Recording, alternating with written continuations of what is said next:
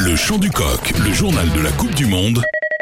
Décryptage. Il est un joueur bien connu des amateurs du top 14, désormais résident à Bayonne. Nick Abendanon, ancien joueur de Clermont et Toulon, ex-international du 15 de la Rose, nous livre son sentiment sur le quart de finale qui opposera samedi à 17h à Marseille l'Angleterre au Fidji. Ouais, je pense que ça va être une euh, très bonne quart de finale qui va être attendue par, par beaucoup de monde on a vu déjà la passion euh, avec la physique. Quand ils ont battu l'Australie, c'est vrai quand même que de perdre contre le Portugal, euh, ils vont être un peu dessous avec ça, mais ils ont qualifié, donc ça c'est le but.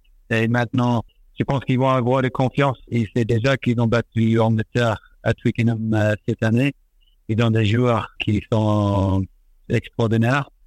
Et là, dans une carte finale, ils vont être beaucoup plus concentrés qu'ils étaient contre Portugal. J'attends une grosse carte finale. Est-ce que vous pensez que l'Angleterre va réussir à hausser son, son niveau de jeu parce que on a peut-être l'impression que cette année l'Angleterre est un petit peu en dessous de, de ce qu'elle proposait d'habitude? Je pense que l'Angleterre va être un peu trop fort pour Fiji dans, dans une quart finale euh, dans ce grand match. J'espère que l'Angleterre peut le faire. Mais c'était un de l'équipe que j'ai choisi avant le Coupe du Monde aussi, de, de rentrer dans que euh, je vais, je vais gagnant-gagnant les, les, deux côtés. Le chant du coq, tous les matins en podcast. En podcast. Toute l'actu de la Coupe du Monde de rugby.